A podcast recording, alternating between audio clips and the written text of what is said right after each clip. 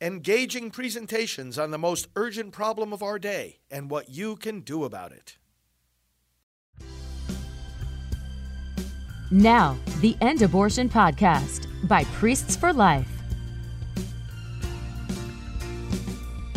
Under God, and together we will make America powerful again. We will make America wealthy again. We will make America strong again. We will make America proud again. And we will make America great again. Good evening, friends. Pro life leader Frank Pavone here, National Director of Priests for Life. Welcome to Praying for America on this September 11th. This day that is designated as Patriot Day because it is the anniversary of the terrorist attacks on our country that happened September 11th of 2001. Brothers and sisters, I want to share with you as we pray for America tonight a reflection I gave on one of my other broadcasts called The Living Word. It's a daily scripture reflection and time of prayer that I broadcast on my other uh, channels at endabortion.tv. And I dedicated that reflection and those uh, scripture uh, readings to the, uh, the anniversary uh, of 9 11.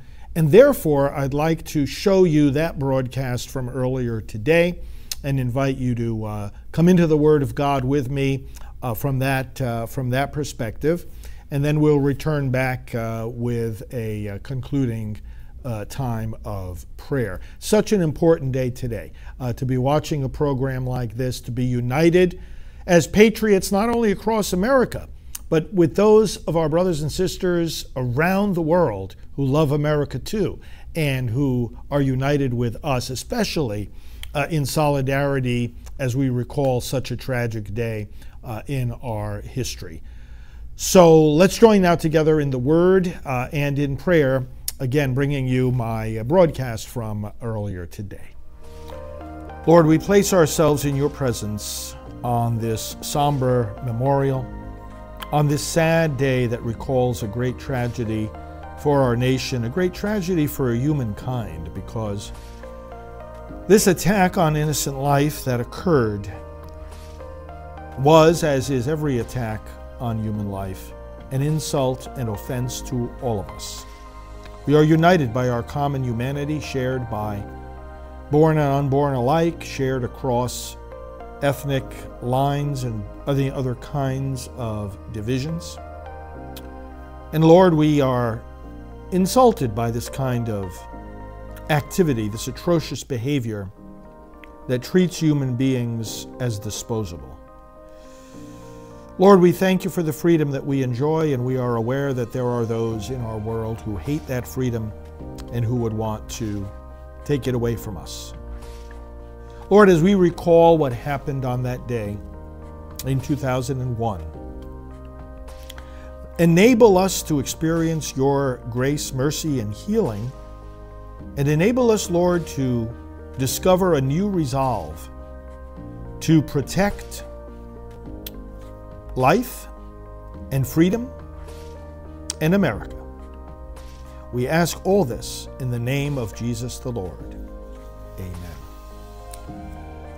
Friends, the scripture I'd like to share with you today is uh, from the book of Genesis, chapter 4. Cain brought an offering to the Lord from the fruit of the soil, while Abel, for his part, brought one of the best firstlings of his flock. The Lord looked with favor on Abel and his offering, but on Cain and his offering he did not. Cain greatly resented this and was crestfallen. So the Lord said to Cain, Why are you so resentful and crestfallen? If you do well, you can hold up your head. But if not, sin is a demon lurking at the door. His urge is toward you, yet you can be his master.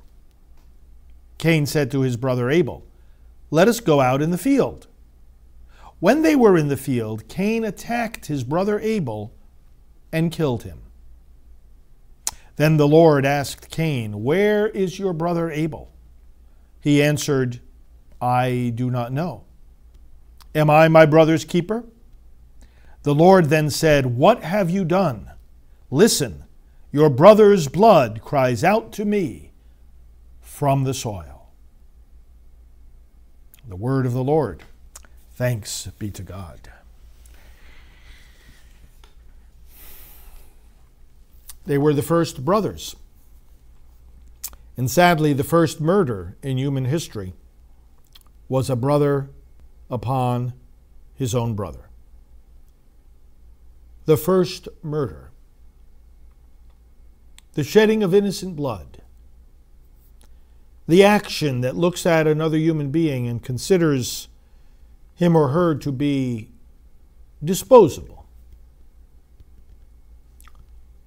It can be rejected, it can be discarded like a piece of garbage.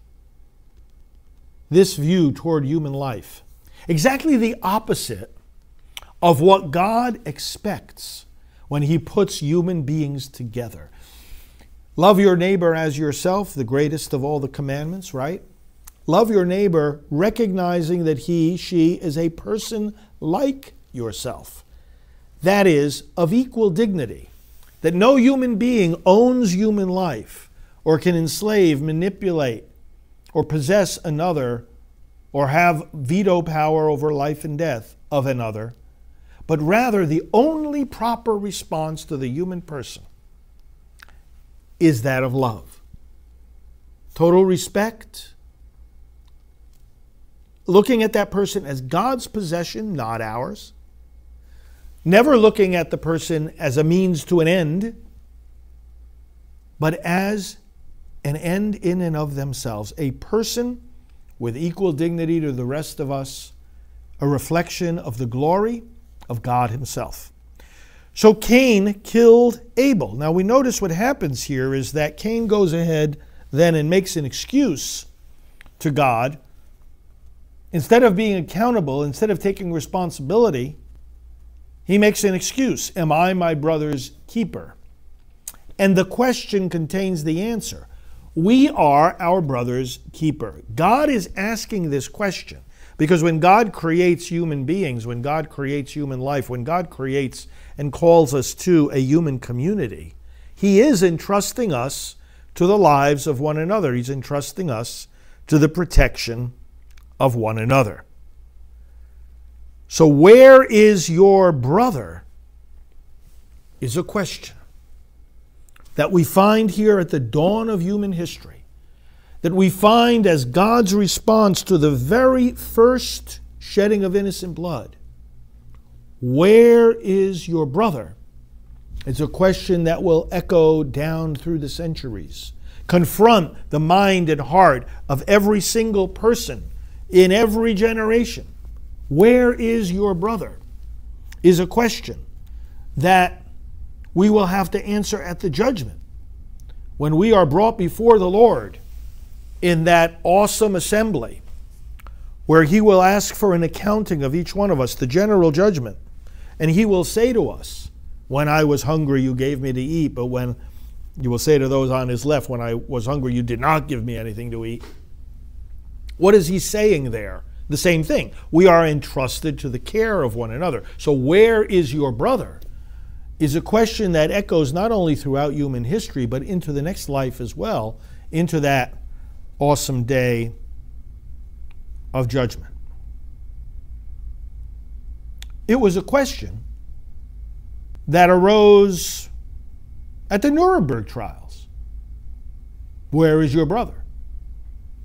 Well, you're just carrying out orders, or is there some principle in human nature that says we don't kill the innocent. It was a question that arose in front of the United States Supreme Court in 1973 in that Roe versus Wade decision, when the court was considering whether or not it should legalize the killing of babies by abortion.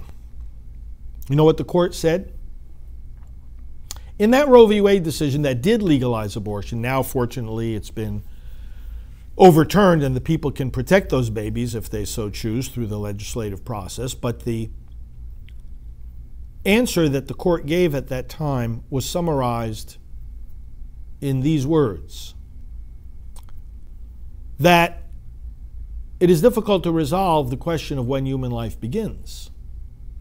When those trained in the respective disciplines of medicine, philosophy, and theology cannot re- uh, arrive at any consensus, the court said the judiciary, at this point in the development of man's knowledge, is not competent to speculate as to the answer.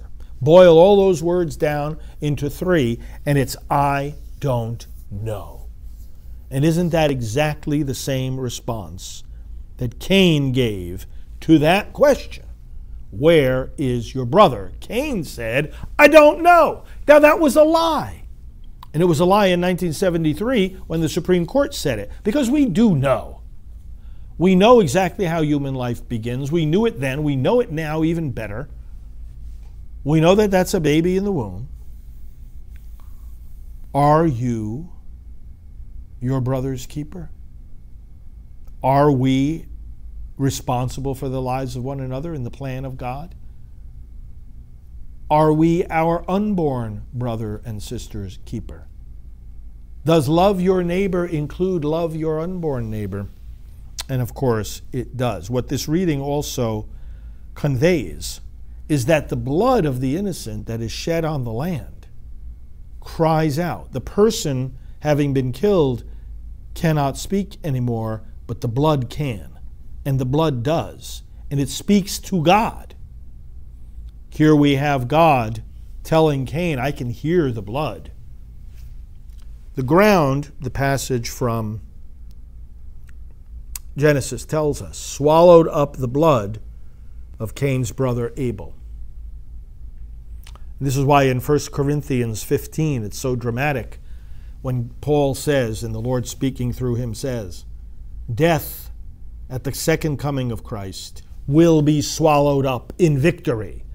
So death asserts itself in the world, and the ground swallows up the blood, but death itself will be swallowed up by a greater victory in Christ that comes from a greater blood. Because the letter to the Hebrews tells us that thanks to the death of Christ on the cross, there is a blood that speaks more eloquently than that of Abel. Speaks more eloquently. In other words, this blood is calling for an answer. That blood of Christ calls for mercy. This blood, this voice calls for restitution, calls for justice.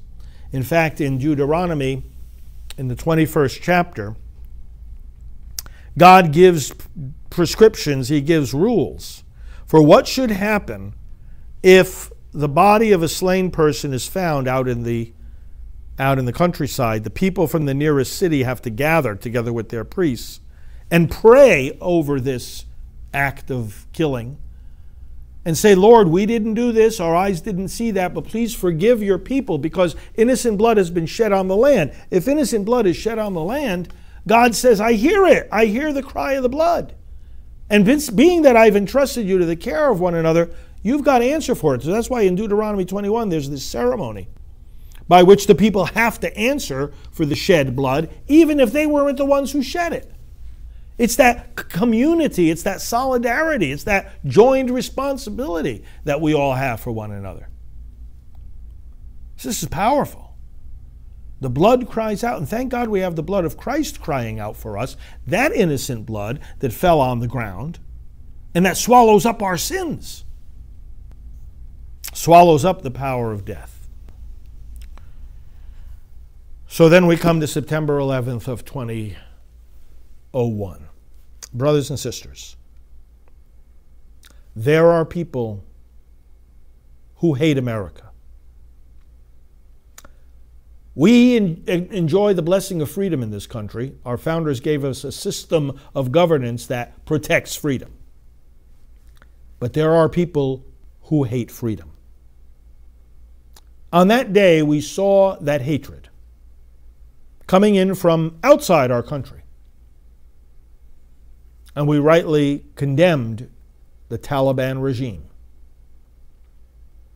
We saw hatred for our country in the plotting and scheming of these terrorists who took our airplanes and flew them into our buildings. And thank God for the courage of those who fought back and prevented yet further tragedy by bringing down that plane over Shanksville, Pennsylvania. Todd Beamer and Let's Roll, right? Remember? We heard the recording of that. Courageous act by those passengers. Let's roll. We don't know how this is going to turn out, but we are going to give it everything that we've got. And in fact, they saved America from even more damage and heartache as that plane was headed for yet another target on that day. It's one of those days that, uh, you know, increasingly each year that we commemorate this anniversary, there are those who weren't even alive when it happened. It was 2001. So as we sit here in 2023, it's 22 years, and well, those who are younger than that, and there are plenty of you, don't have any recollection of that day. But those of us who do, it's one of those days that you always remember where you were, what you were doing, what you were saying, what you were thinking, and how you were feeling. Let's go back to that day for a few moments because we must never forget. And the sentiments of that day, the feelings we had, the fears we experienced, the realization that we came to of how there are these people who hate our way of life needs to empower and strengthen us for the days and the fights that are ahead. I was in New York. I was in New York City that day. We were, as Priests for Life, uh, headquartered as a ministry on Staten Island. Now, that's one of the five boroughs of New York. It isn't Manhattan, but it faces Manhattan. I actually saw the smoke coming from those buildings before realizing, before any one of us knew exactly what had just happened. It was a bright, sunny, cloudless Tuesday morning, September 11th of 2001. And we, at the time that the first plane hit the towers, we were having our staff meeting, our morning staff briefing. And it was during a time when, as we do every uh, four to six weeks, we had our pastoral team members who live in other places gathered together for a meeting, several days of meetings. We finished our meeting, and one of our staff priests uh, came into the room and said, a, a plane just hit the World Trade Towers. And we looked at each other and said, that, that sounds strange. It's a bright, clear day. And we looked out the window of our staff meeting room, and there we could see, because the building faced the, where the Twin Towers were, we could see smoke rising up.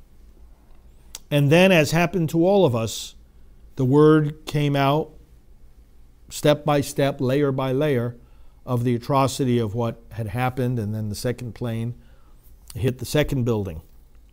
Now, we knew people that were in those buildings, and that added to, of course, the, the horror and sadness of everybody who lived through that day, no matter where they lived. If they knew people that worked in those buildings, they were concerned about them right from the start. And fortunately, for example, one of our volunteers at Priests for Life who did work in those buildings was spared that day. She was able to get out of the building uh, and uh, her life was uh, preserved. Another person who works for us now on our team was working in the second tower and was responsible for the saving, actually, of many lives because the word was given in the building uh, that everything was okay. They could stay uh, in their in their places of work, and her instinct was correct, and it was different from that. And she said, "No, we're, we're we have to get out of here." And so she led her whole department out of there. And indeed, uh, it was the right call, obviously, because of what happened after that.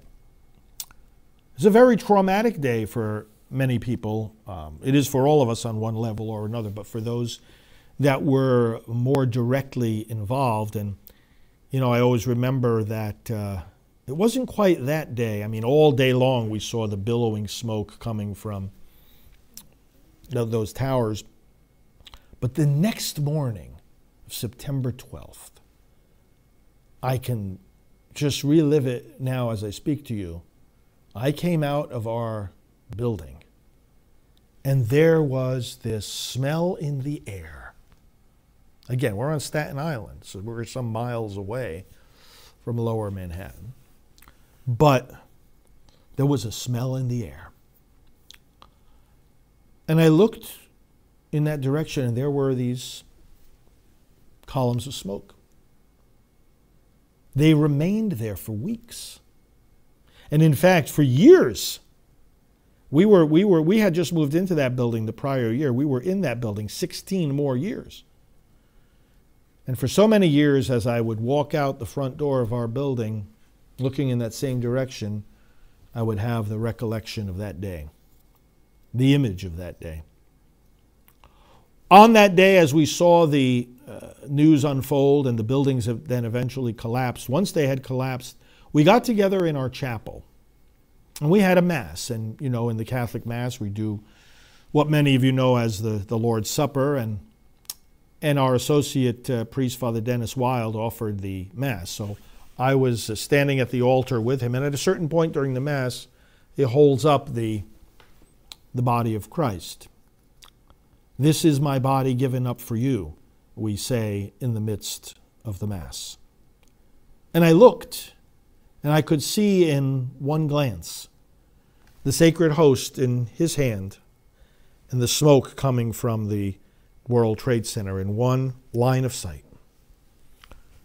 Because that's what was happening over there at that moment. This is my body given for you.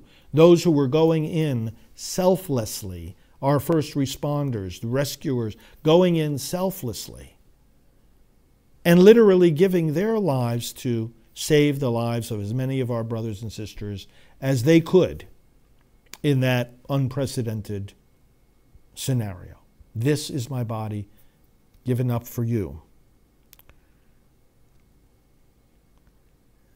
In the weeks that followed, in the weeks that followed, not only were there many funerals in the churches right around our, our neighborhood, and so many people, we would hear different stories each day of people who, uh, whose fate we did not know, but, or they did not know, but then eventually they found out that they were confirmed to have been killed.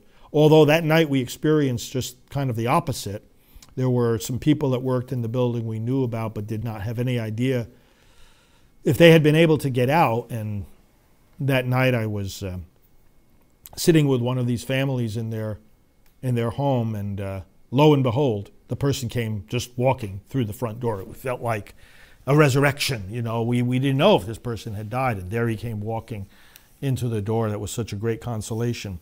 This happened to many people both ways either discovering that they were alive or that they were not. But in those following weeks, also, two things that really captivated our attention. First of all, the volunteer effort helping those. Uh, the, those rescue and recovery efforts, uh, helping the people that were still searching through the rubble of those buildings, uh, there was a lot to be done. And we had to help the helpers so various people from our staff went into uh, the city and, uh, and provided some of that volunteer assistance. But then the other dynamic, brothers and sisters, was the flag. This flag that we have right here. Flags were everywhere. The flags that you would attach to the, the car window roll up the window, and then they, they, they're secured there, and the flags, you saw the flags flying on the sides of the cars. I got mine as soon as I could. And the other thing I did was our building, again, that faced uh, lower Manhattan, had many, many windows, two floors, and a lot of different windows all around the building. We got these flags, oh, about, about this big, and put them right on the windows, and then all the windows of the building. And then at night, we would light, turn, keep the lights on in those different offices so that the people outside the building could see these lit up flags all over the front of the building. People in the neighborhood really appreciated that. And we were all in a very, very high moment of national unity, prayer, concern for one another, and patriotism. That patriotism. Because America was under attack. These were people who hate our way of life, who hate freedom, and they were showing it that day in a cowardly act, and we united around the flag. It was a time when many people discovered, and that's why this day has been named Patriot Day. People rediscovered what that means. You have a love for country because you have a love for God and for freedom, for human life, for dignity, for the opportunity to grow and to flourish and to pursue a, a business and an education and success in this world and service to others and service to the world. And we thank our international friends who were expressing that same love for America, not as citizens themselves, but as partners in this, in this worldwide human family, realizing that an attack on America could just as easily be an attack on them. Brothers and sisters, we also experienced, of course, in the, uh, the efforts of our political leaders, of course, we were in New York City. Mayor Rudy Giuliani, what a blessing he was that day and in the days after. And of course, during his entire time as mayor, what he did for the city was unprecedented, and it is so great to still have him around to be able to recall and recount not only what happened that day, but this is a man who defends this country in many ways, defends the integrity of our elections, defends our greatest president, President Trump does so much for the nation now, even still, and is under attack from a weaponized government. This man was a great blessing. And of course, so many of our leaders in those days, George W. Bush was president, and we were all rallying around one another. Under President Trump, of course, we see what a contrast it was then just a few years ago to now the embarrassment that the Biden administration has brought upon our country in what happened in Afghanistan, what happens in all our international relationships. It all went downhill very, very fast once President Trump left office. But while he was in office, let's never forget how he wiped terrorists, wiped enemies of America off the map, completely obliterated the ISIS caliphate, got rid of terrorists like al Baghdadi and Soleimani, people who had, had carried out and were plotting more harm to Americans. He brought us victory over that. And he knows how to do it. I remember the story he tells, you know, in his various rally uh, speeches when President Trump went over there to um, visit with our troops in Iraq said, "How are we doing with uh, you know the, get, getting rid of this uh, ISIS caliphate, this territory that they controlled?" And they told him, "Well, sir, we're making progress. How much longer will it take? In a couple of years? Why was why would it take that long? Well, sir, you know we're doing it this way, and it was, why aren't you doing it that way? Is there a better way? Oh yeah, we could get it done in a couple of weeks. You can? How?" And they explained to him how. And he said, "Well." Why do you tell anybody that we should be doing it this way? Sir, nobody asked us. This is one of the this is one of the keys to the genius of, of President Trump's leadership. Because what he did there on the ground with the troops fighting ISIS was what he did in New York City at the construction sites of the buildings that he built. He talked with the workers. You go directly to the, to the source and you talk about how you can get it done better. And he got it done better. And we wiped them away, this enemy of America. Brothers and sisters, um, it's necessary to fight the terrorists. You know, our way of life changed, right? We became much more aware of terrorism. We became much more aware of how to protect ourselves. I remember those early days. In fact, I remember it was it was Friday after September 11th, so it was the 14th, was sitting outside on the deck of a restaurant right by the water there on Staten Island with some of my staff members. And for the first time in three days, we heard the sound of an airplane. Air traffic had just opened up. And we're sitting there, look, look at an airplane. Because remember, it was very quiet those first few days as all air traffic got shut down and the airlines and the airports and the, the government was was was was figuring out the game plan and implementing new security measures. And I remember in those first days going back to the airport because I'm always on the road, always taking flights, seeing the uh, very very visible armed military personnel there. And of course, we we learned a whole new method of checking in at the airports. And hopefully, uh, it's a lasting a lasting lesson in how to just be more aware and if you see something, say something. And that indeed, going back to the theme of this reading, we are all responsible for one another. But there's another point here, friends, that I want to bring out. What was the evil of September 11th?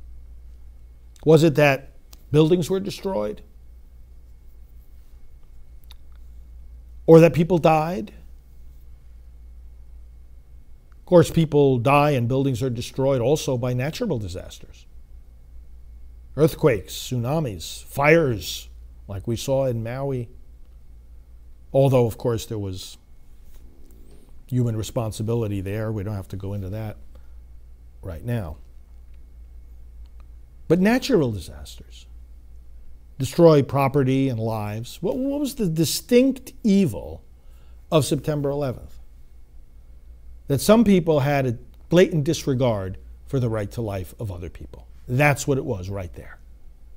Some people had a blatant disregard for human life. A blatant disregard of this lesson from Genesis 4 that, yes, we are our brother's keeper. And that the blood of the innocent shed on the land cries out to God and demands a response from all in the land. We've got to get rid of the terrorists. We need strong leadership like President Trump. Way, we were way better off back in his administration, way safer from terrorists under him than we are right now under Biden. But doesn't that become part and parcel of a respect for all human life? You know, in the 9 11 memorial in New York City, if you go to the place where those Twin Towers stood, you will see a beautiful memorial. I encourage you to go there if you can, if you're ever visiting New York City. There are plaques with the names of everyone who was killed in those terrorist attacks. And on 11 of those plaques, it had a mom's name and it said, and her unborn child.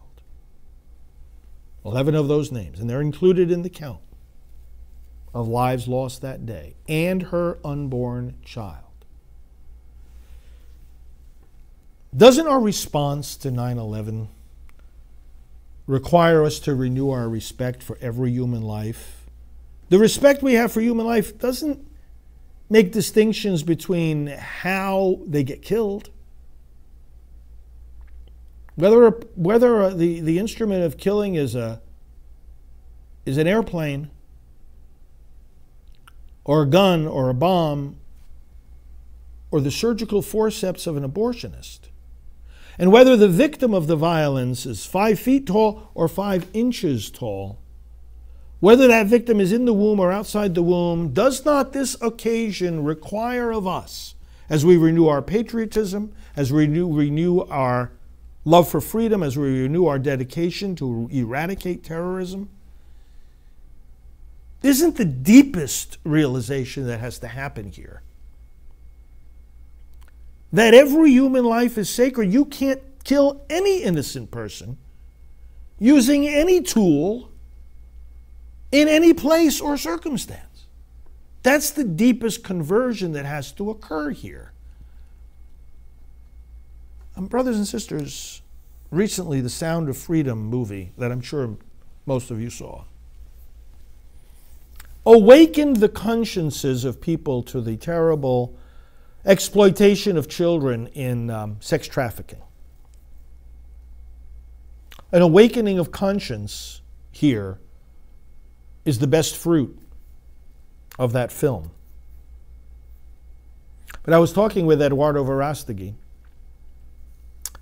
and he, um, I had come to know him many years ago and assisted him in the movie that came out back, uh, oh, about 17 years ago or so, the movie Bella, about the saving of a child's life from the violence of abortion. And I was talking with Eduardo just recently, and uh, he, of course, had been keeping me posted about the the production of Sound of Freedom, and we had talked uh, just uh, prior to when it was released. Was helping him prepare for the release and telling people about it.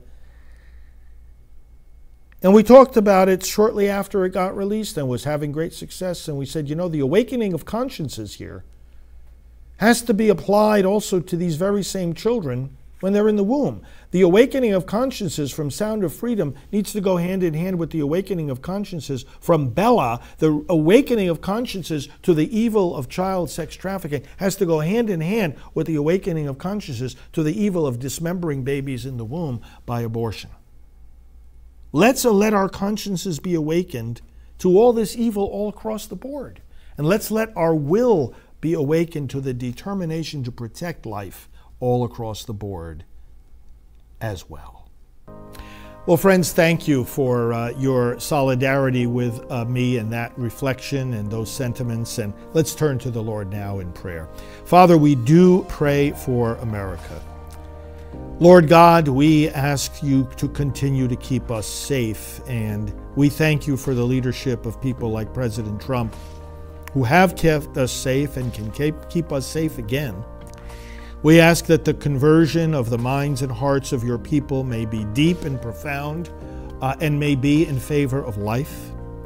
We ask you, Lord God, that this nation's elections and our motivation for taking part in the coming elections may be to make America safe again as part of making America great again.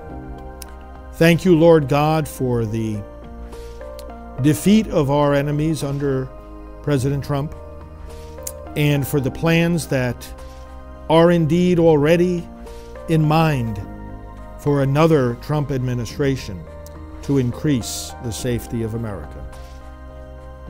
May we be true patriots, Lord God, loving you, believing in you, trusting in your providence as our founders did.